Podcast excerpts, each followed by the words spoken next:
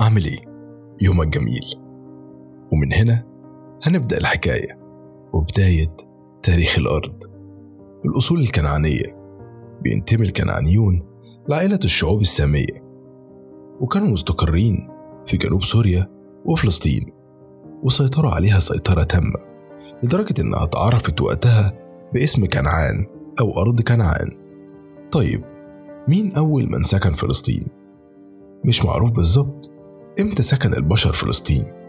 لكن في إشارات كتير بتدل على إن أول من سكن فلسطين هم مجموعة قبائل اسمها النطوفيين.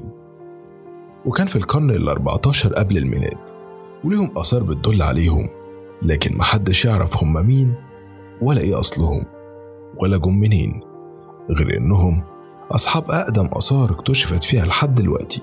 في القرن الثامن قبل الميلاد وجدت آثار بتشير للبداية في مدينة أريحة واللي بتعتبر أقدم مدينة في العالم. واستمر ده لحد منتصف القرن الرابع قبل الميلاد. ونيجي الأول آثار ثابتة لناس استقروا في فلسطين.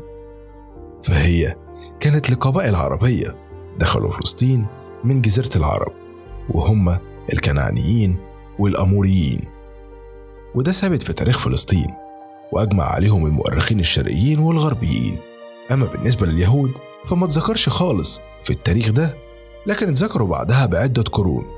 أما عن القبائل العربية في فلسطين فهي انقسمت لثلاث أقسام الكنعانيون ودول سكنوا في سهول فلسطين واليبوسيون ودول استقروا في منطقة القدس.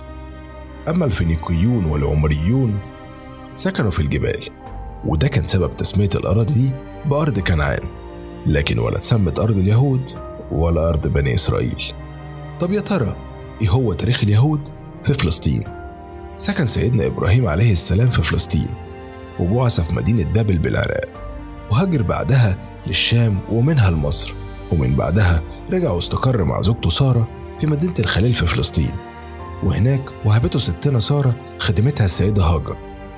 فاتجوزها سيدنا إبراهيم عليه السلام ورزق منها بإسماعيل عليه السلام.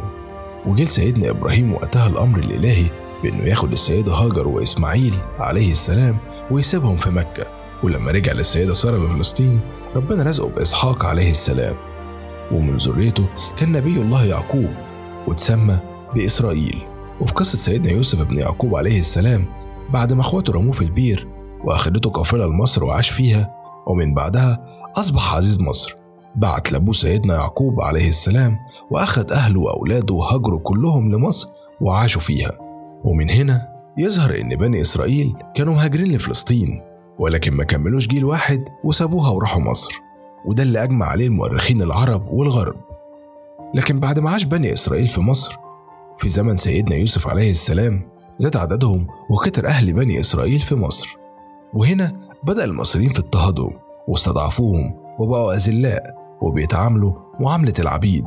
ووصل الموضوع لإصدار فرعون مصر أمر بقتل أولادهم الذكور. فبعث الله عز وجل سيدنا موسى عليه السلام عشان يخرج بني إسرائيل من مصر ويرجع بيهم لفلسطين. فشافوا وقتها الآيات والمعجزات العظيمة اللي أيدوا ربنا بيها وفي رحلة الهجرة لحقهم فرعون وجنوده.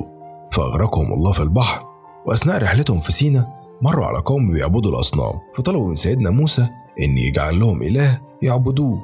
هنا سبقهم سيدنا موسى عليه السلام لجبل الطور بسينا عشان يناجي ربنا أربعين يوم. عشان يحضر لهم الألواح. سابهم أربعين يوم بس وكان ساب أخوه وسطهم ورجع لقاهم بيعبدوا العجل. فارتفع جبل الطور فوق رؤوسهم كالسحاب. فقالوا وقتها وهم مترددين سمعنا وأطعنا وكملوا مسيرة فلسطين. ولما أمروا بيدخلوا القدس قالوا لسيدنا موسى بسم الله الرحمن الرحيم.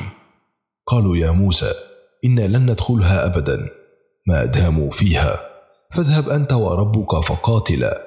إنا ها هنا قاعدون. صدق الله العظيم. فجي بعدها عقاب ربنا ليهم. بسم الله الرحمن الرحيم. قال فإنها محرمة عليهم أربعين سنة. يتيهون في الأرض فلا تأس على القوم الفاسقين. صدق الله العظيم. وبناء على كده ابتلى ربنا بني إسرائيل بالتيه أربعين سنة. وفي التوقيت ده حصلت قصة البقرة وشافوا المعجزات. ومن بعدها دعا موسى ربه ربي أمتني قرب الأرض المقدسة. فاستجاب ربنا دعائه وتوفى على بعد مرمى حجر من بيت المقدس. عند كثيب أحمر خلال سنين التيه. أما بعد وفاة موسى عليه السلام في التيه اتبدل الجيل اللي شاف المعجزات الكتيرة وكفر وعصى ربنا وجه من بعده جيل بدأ الأنبياء تربيته. قد وقتها يوشع بن نون بني إسرائيل وقاتل القوم الجبارين ودخل الأرض المقدسة. وده كان بعد معجزة حبس الشمس ليه اتحقق النصر قبل الغروب ودخول يوم السبت اللي بيتحرم فيه العمل والقتال عندهم. وبعد وفاة يوشع بن نون عليه السلام انفصل بني إسرائيل وتفرقوا فبعت ربنا لهم الأنبياء ورا بعض تباعا. فكان كل ما يموت نبي يبعت نبي. ده كمان وصلت إن كان بيبقى فيه تلات أنبياء في قرية واحدة. ولكن مع كل ده الكفر تأثر في قلوبهم. واعتادوا المعاصي ومعاندة الأنبياء.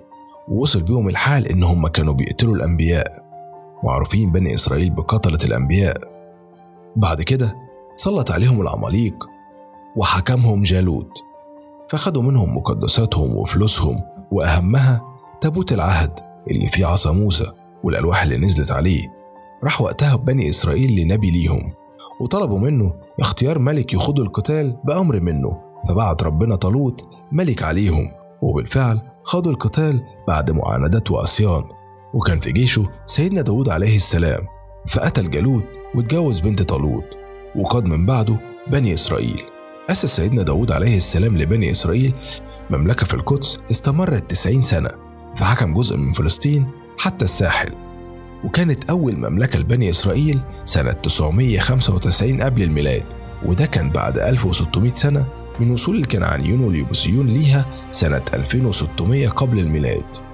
وعاش بني إسرائيل في مملكتهم الجديدة في جزء من فلسطين والجزء الباقي كان بيسكنه الكنعانيون وفي زمن نبي الله سليمان وداود عليهما السلام جدد بناء المسجد الأقصى القديم وده حسب المصادر الإسلامية.